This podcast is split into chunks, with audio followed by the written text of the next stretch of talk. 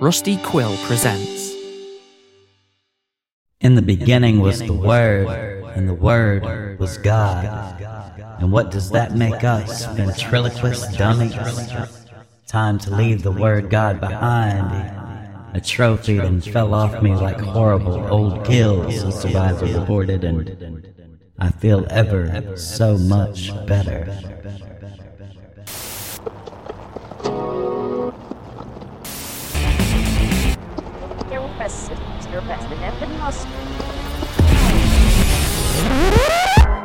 Welcome back to Wireland Ranch.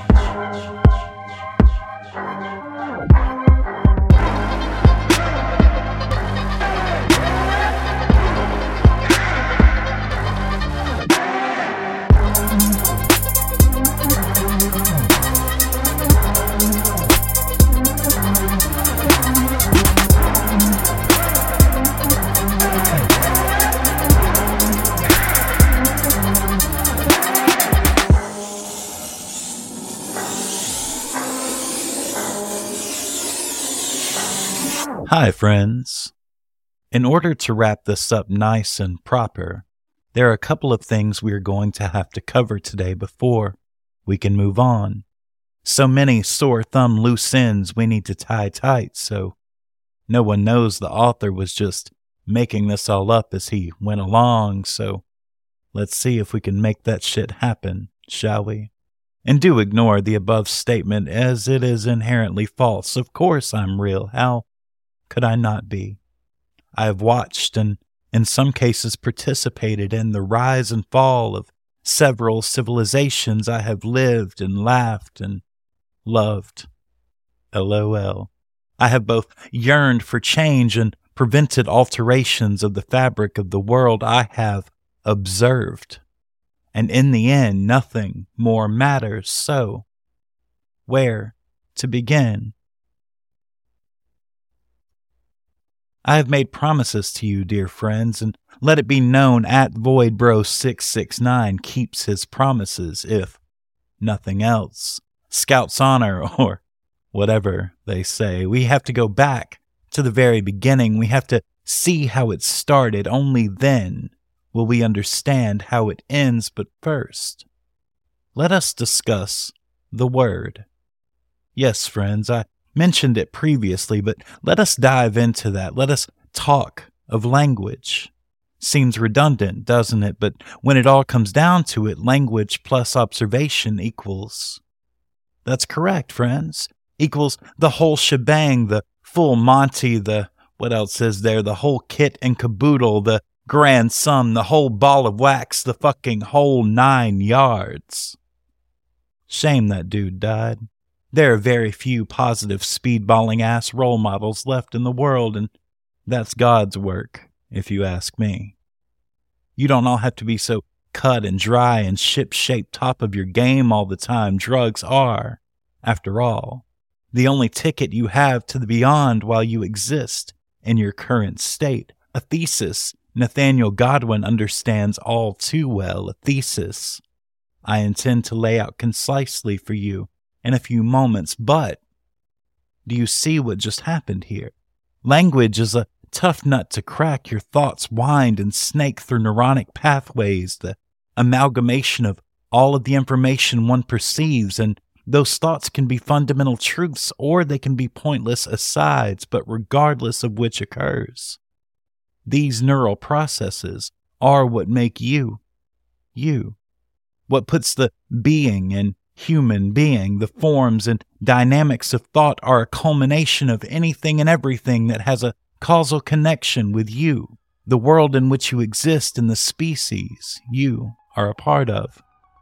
Because in the beginning was the Word, and the Word was fucking God, quite literally, but we will get to that. There have been several seemingly random inclusions in this narrative, so let us clear two of those up and then we can return to language. We can bind time on the page and maintain a sense of progression. No language, no history. It really is that simple. So they say. If you recall, dear friends, at the end of one of my many journeys with you through the inherently psychedelic nature of man and mind, I informed you of memorandums I had discovered in the long buried headquarters of Mojave Logistics. It discussed the discovery of a cave on the Isle of Jerba by the Mojave Logistics Archaeological Survey Team, a well funded arm of Godwynn's exceedingly massive, though somewhat obscured, empire. At the time, I had no real knowledge of what had happened in regards to that information, but it seemed important at the time and thus was included in the record. My, uh, spidey senses were tingling. That's a thing you folks say, yeah? reduce your inherent and undeniable, invaluable human intuition into pithy phrases some asshole pinned in a picture book that somehow, some way, translated into a massive cultural phenomenon and never ending supply of money for the fucking Walt Disney Company, a company with a pre existing, never ending supply of money.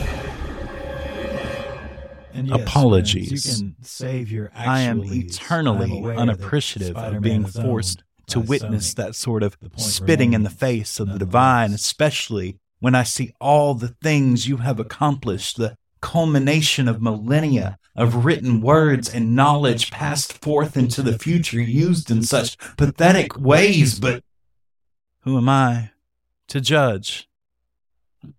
Oh, fuck you. I need to step out back. Listen to this recording of the fell sun, the structures of your world awarded with access to godhood. You dumb motherfuckers. I don't know why I try so hard for you fucking people. You cannot seem to get it through your. Upon receipt of message from MLAST concerning our discovery on the Isle of the Lotus Eaters, a fact we have since confirmed, Miss Albrite was sent to gather further information, and my intuition was correct. As has been proven, so often it is rather unnecessary to celebrate. But this is one for the lexicon, no doubt at no small financial cost, not to mention the unfortunate dismissal of several local laborers from this mortal coil. the angel orchid and unknown object have been delivered to the Blythe installation, codenamed Wireland, to which I am currently en route. This could finally be the thing that concretes me in history. I have waited so long for this, Father. So long. I will show you that you were wrong and dance on your fucking grave when I unhinge the door to forever. I hope you find your time in hell as pleasant as I do. You bastard fuck! Titan security is satisfactory for the time being. No extra personnel required, unless deemed necessary after examination. I've been warned by the remaining team members via research logs of the potential for the object, henceforth referred to as Object 12, to alter the perception of the physical world and create the illusion of time dilation. We'll proceed with proper caution. It would be a shame to lose such phenomenal progress, and who would I fire anyway? Myself? Object 12 seems inert. This is in direct contradiction to documented observation of the object prior to excavation from Area 534.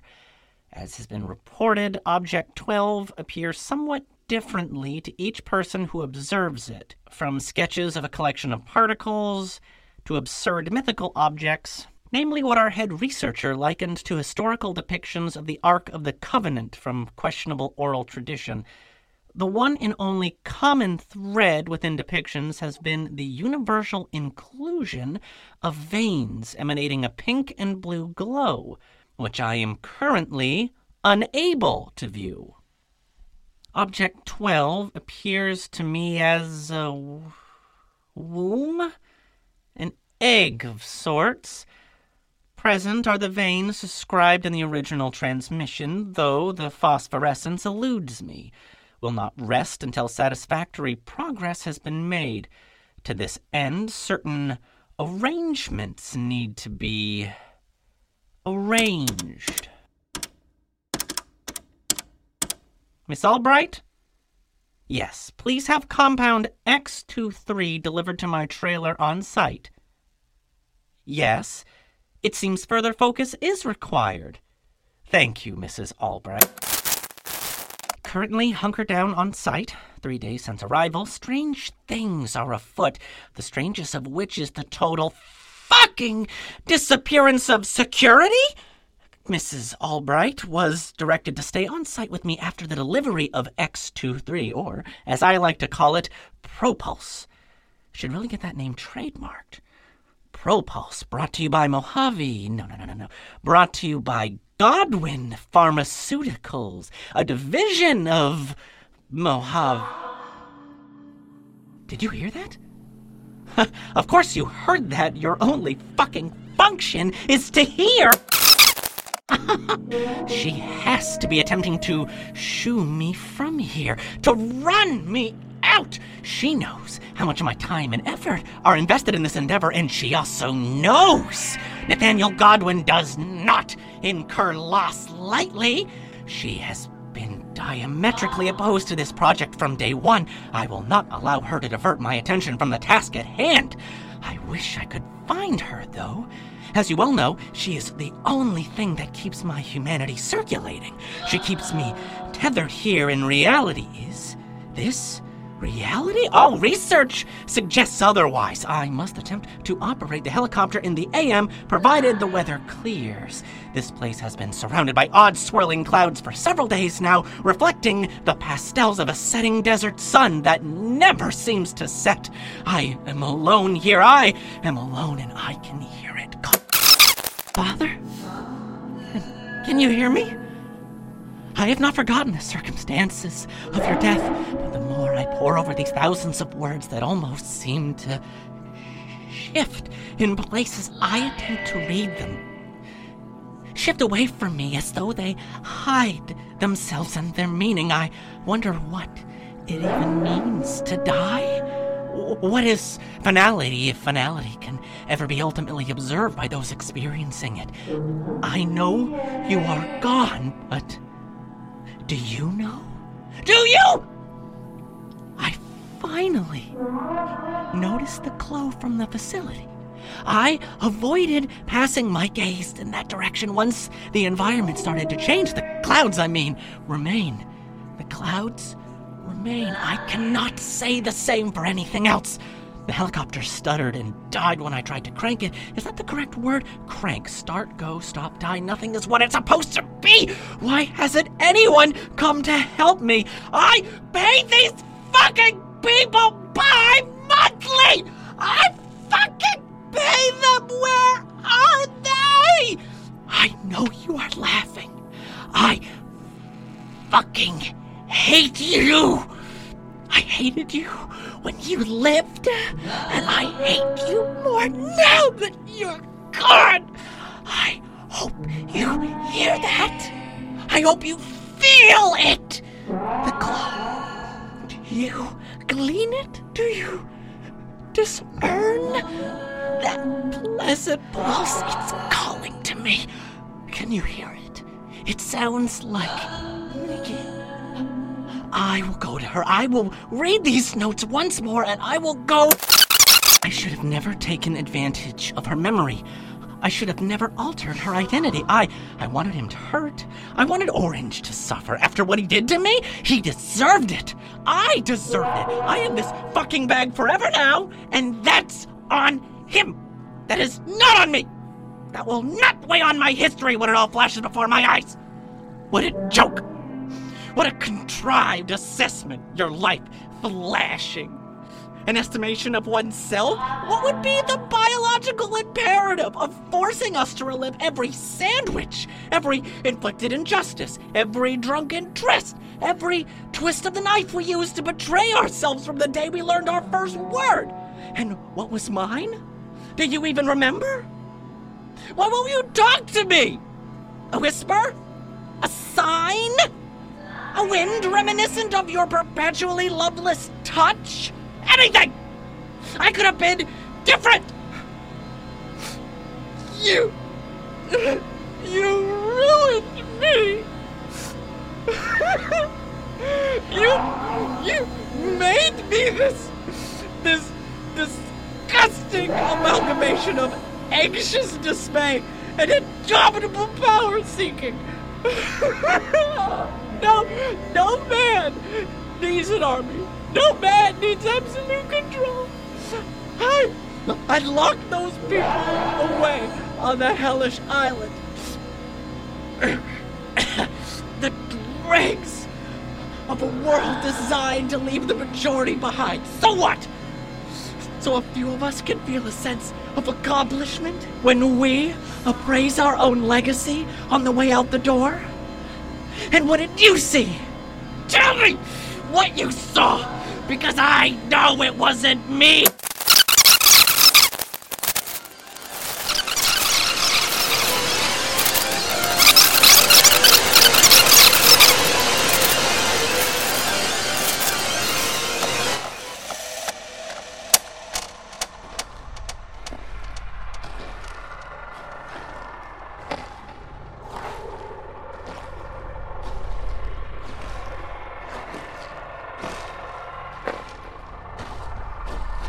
It's so good to see you again. The womb. It's you. It's ravishing. How do you radiate so? Why did you leave me here?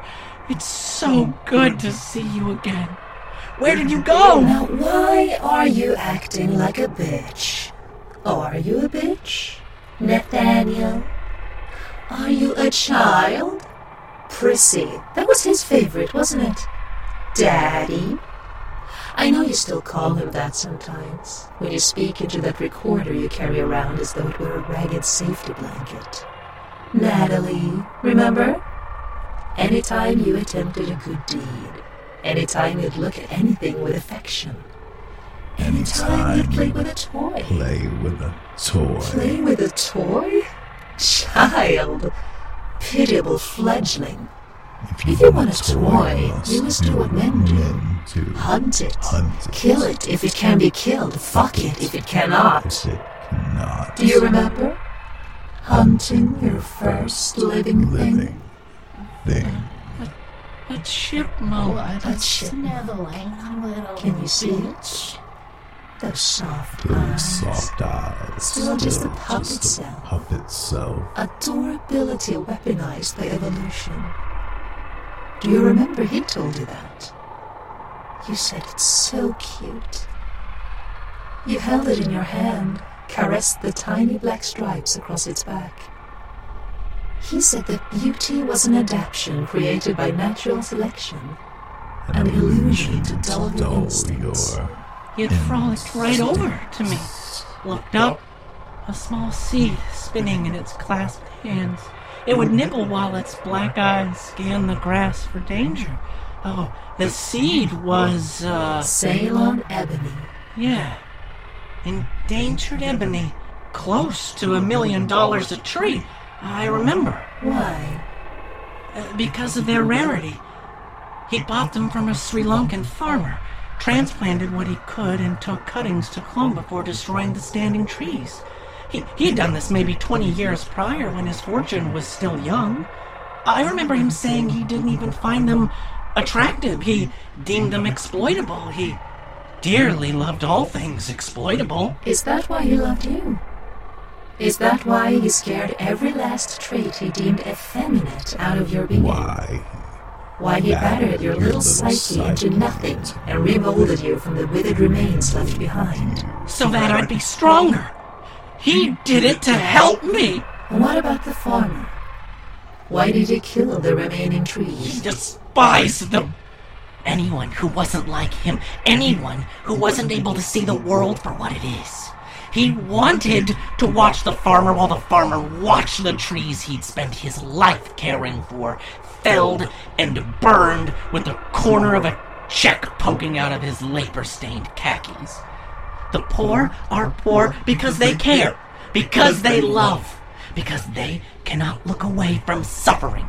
The poor are poor because they give more than they take. Yes.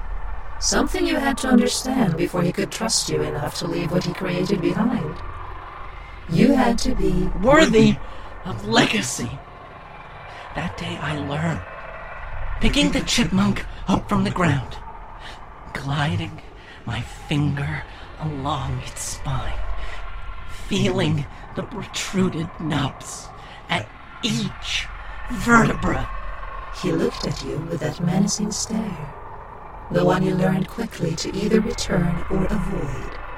Those were the options. Return or avoid. You crushed it in your fist. Fist. It squirmed, but only for a moment. Mangled between your five-year-old fingers. Fingers. The fur convulsing tickled your palm and it made you smile, regardless of the horror you felt. And when when you you smiled, He smiled.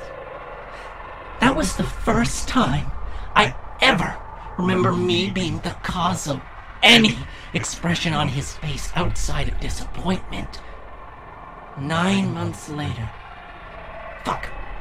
Why, why the fuck are we reliving this? Because Nathaniel, we need you to understand. you have, You have a responsibility to yourself, and we need for you to succeed.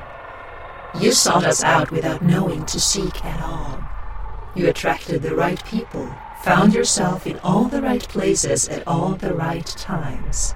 Completed every training montage, passed every test we conjured despite never knowing any test had been administered. You were chosen, Nathaniel. You were chosen because you were molded to specification by hands Hands. unaware. Unaware. He wanted you to mercilessly nurture an empire. We need you to rebuild ours. The rodents are stirring. The world is on the verge of change. Some might say for the better, we though we profoundly profoundly disagree. disagree. We know you would share in our disgust more than anyone else alive. Every single moment of your existence has broken you in the most meticulous of ways. Every, Every fracture precise, precise, every gaping fissure gaping immaculate. fissure. Nine months later, he came into my room with a small box. I had never before received a gift from his hand. Mother purchased things, of course, with his money, wrapped slacks and ties and fine wingtip shoes, but never before had a gift been placed into my hand from his own. Wrapped in the finest mulberry paper. When I opened it, I was horrified. There, sitting on golden fleece fabric, woven from vicuna fibers, was the chipmunk. Taxidermied back to the illusion of life. The artisan had installed custom joints that could be bent and extended. Nearly every bone could be manipulated. There, he said. Now you have a toy you have earned. Now you have a toy you have earned. I carried it with me everywhere. I learned then life means little to those unwilling to take it. You have begun the ritual of your own volition. Sacrificed life after life based on scribblings in a dead language you found in a forbidden room of an ancient store of information. Only those who can buy and sell the world even though exist. The cycle is the one unalterably ordained process. Unavoidable maintenance we have avoided Far for far too too long. long. Cycle gonna cycle. Not a thing to be done. Not a thing. We need to bring it back around where it belongs. And when the timer begins counting down again, we will need you to restore it unto us once more. once more.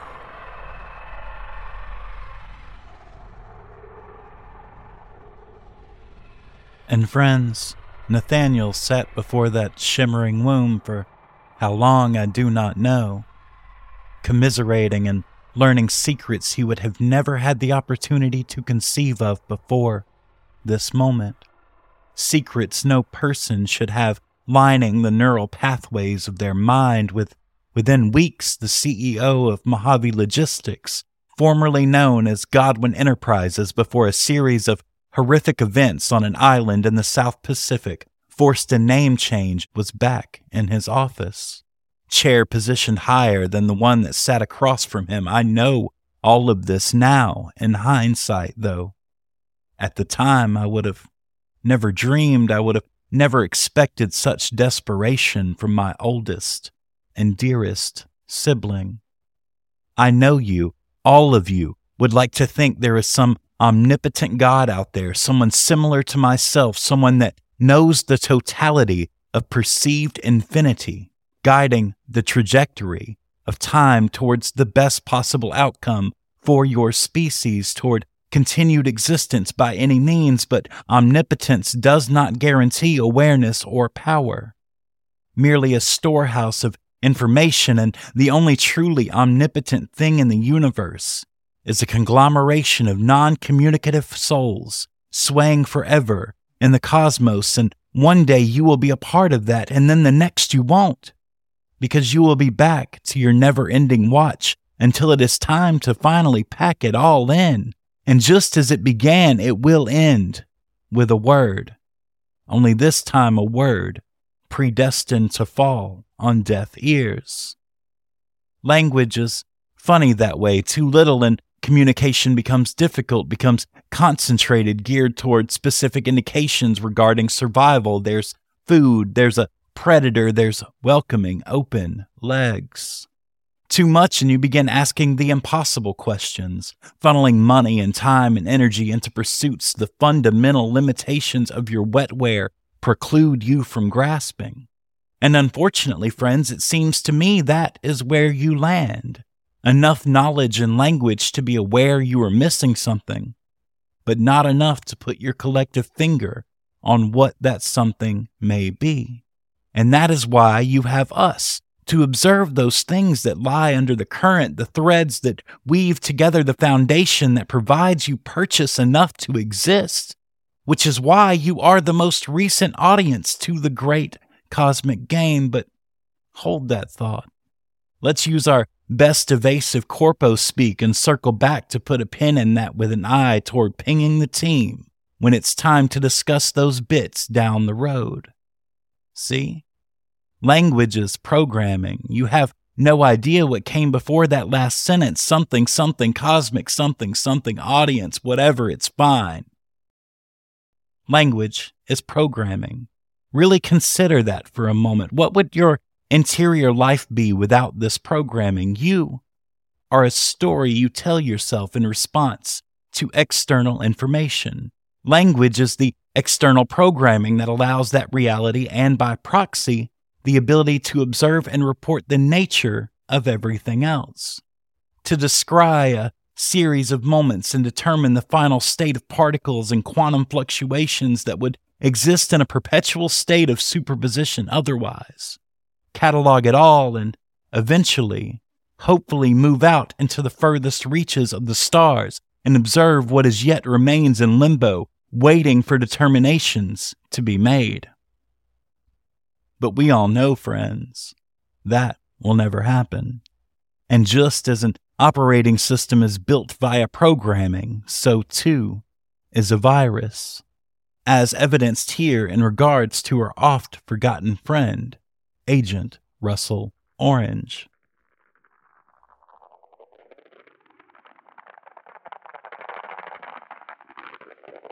Last, we had a moment with Agent Orange. He was the victim of a little exercise in viral Python. A little C slipped into the amygdala via our Sherpa's extensive endeavors into the practice of psychic driving.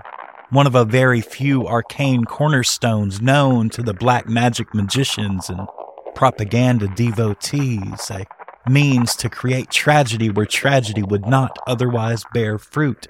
and sacrifice where sacrifice is unwarranted. And that is what he is on his way to execute. Remember how she looked. Remember how she screamed. The room he finds himself in is stark. Walls constructed of cream colored blocks, much like every poorly funded high school and overly funded prison in America, one obviously acting as a direct pipeline to the other. He is disoriented and alone, visions in his head on repeat, the way he felt when he landed a helicopter on some far flung island, the sound of a thousand species of crickets native to the South Pacific overwhelming the night around him, the moon large and imposing, gleaming its silver dirty mirror shine on the sphere we sometimes call hell and sometimes call home. At the bottom edge of that impossibly large and impossibly perfect circle, he can make out the sharp angles of a large estate built into and on top of a cliff on the far edge of the isle. He does not yet know the extent of the horror within those filthy, blood-stained walls, but he will. And that will be something he can never forget, regardless of how many opiates he shoves into his arms and mouth and sometimes under the nail of his largest toe. This, of course, is a tale for another time, friends, but the moment that keeps repeating in the seahorse themed organ beneath each of his temporal lobes is a flash in the distance. A flash followed by a narcous scream, a scream that is now forever etched upon his fragile excuse of a soul. He runs toward the sound. He runs and Remember how his eyes looked with that dark, distant gleam. Remember how she looked. Remember how she screamed. The door on the far side of his cream painted cell clicks open. He rises from the chair slowly, afraid of what might be beyond the threshold, those images repeating, skipping like a warped record behind his eyes. He gives it a few anxious moments before approaching and pushing it out into the hall with his foot. A few more beats. No footsteps, no sound at all aside from a distant bell ringing somewhere in the depths of wherever he finds himself. Remember how his eyes looked with that dark, distant gleam. Remember how she looked. Remember how she screamed. And remember how his eyes looked with that dark and distant gleam. He walks methodically down the hall. Another door in the distance with a long vertical window above the handle shows the bright white glare of the desert sunlight casting a shaft of particulate dust onto the floor like a spotlight. There is no living thing in sight, only that door and a red table sitting just before it. His eyes scan his surroundings instinctually. Years of police and private security training, muscle memory, executing predetermined software processes with minimal input on his behalf. Just a cop brain doing what a cop brain does, directly akin to resting a hand on the right hip holster whenever there are shades of brown in the periphery, ingrained and to hear them tell it, unavoidable. Remember how she looked. Remember how she screamed. Remember how his eyes looked with that dark distant gleam. Remember how she looked. Remember how she screamed. The table is cheaply made, evidenced by a slight angle downward to the right and the dry remnants of excess glue along the edges of the red laminate wrapping the top and sides. If he was in the right frame of mind to make sense of the information presented to him, he would conclude that this place is likely a barely funded mental health clinic that only exists to create the illusion of community well being, a white lie on the tongue of local government to fulfill the requirements for federal funding in the form of grants, which wind up, in the end, in the pockets of the police chief and the mayor and corrupt city council members. And in this estimation, he would be correct. On the surface of the table are three things a handgun, a scribbled note on a torn sheet of paper, and a wireless Bluetooth speaker. He tries to open the door to no avail, locked tight. Turning back to the table, he picks up the note. He can barely make out the words, but it appears to be an address 669 Lazarus Lane. The speaker squelches a burst of white noise, followed by a single sentence uttered by an unknown voice. Smile, Mr. Orange. It's time to go to Kansas to find those lost emerald shoes. His eyes go dark and his expression of discontent melts away into a dead, blank stare. The lock on the door clicks and slowly swings outward into the street, all cracked asphalt and rubble, ending abruptly with a steep incline leading down into the crater that was once, just a few days prior, the bustling Anywhere USA Main Street at the heart of Blythe, California. Still staring forward, our Agent Orange picks up the handgun and slides it into the waistband of his dusty and desert worn jeans. And I don't know if you can tell, friends, but his activation is complete. He steps out of the hall and into the world. A Mojave Logistics ground surveillance drone whirs in the distance, a Geiger counter clicking steady over its built in loudspeaker, seeking concentrated ionic emanations, but only discovering the inherent radiation that exists in the background of everywhere, all the time. But even if it found what it was looking for, even if it clicked vehemently with the promise of tumors and death, he would not care. For now he is an automaton who would brave the fires of hell if that was the requirement necessary to complete the mission he has been assigned. Goodbye, friends. We will see you again next week to wrap this thing up completely so we can all move on to the next. Thank you for coming to see us down here, round the bend. Goodbye, friends.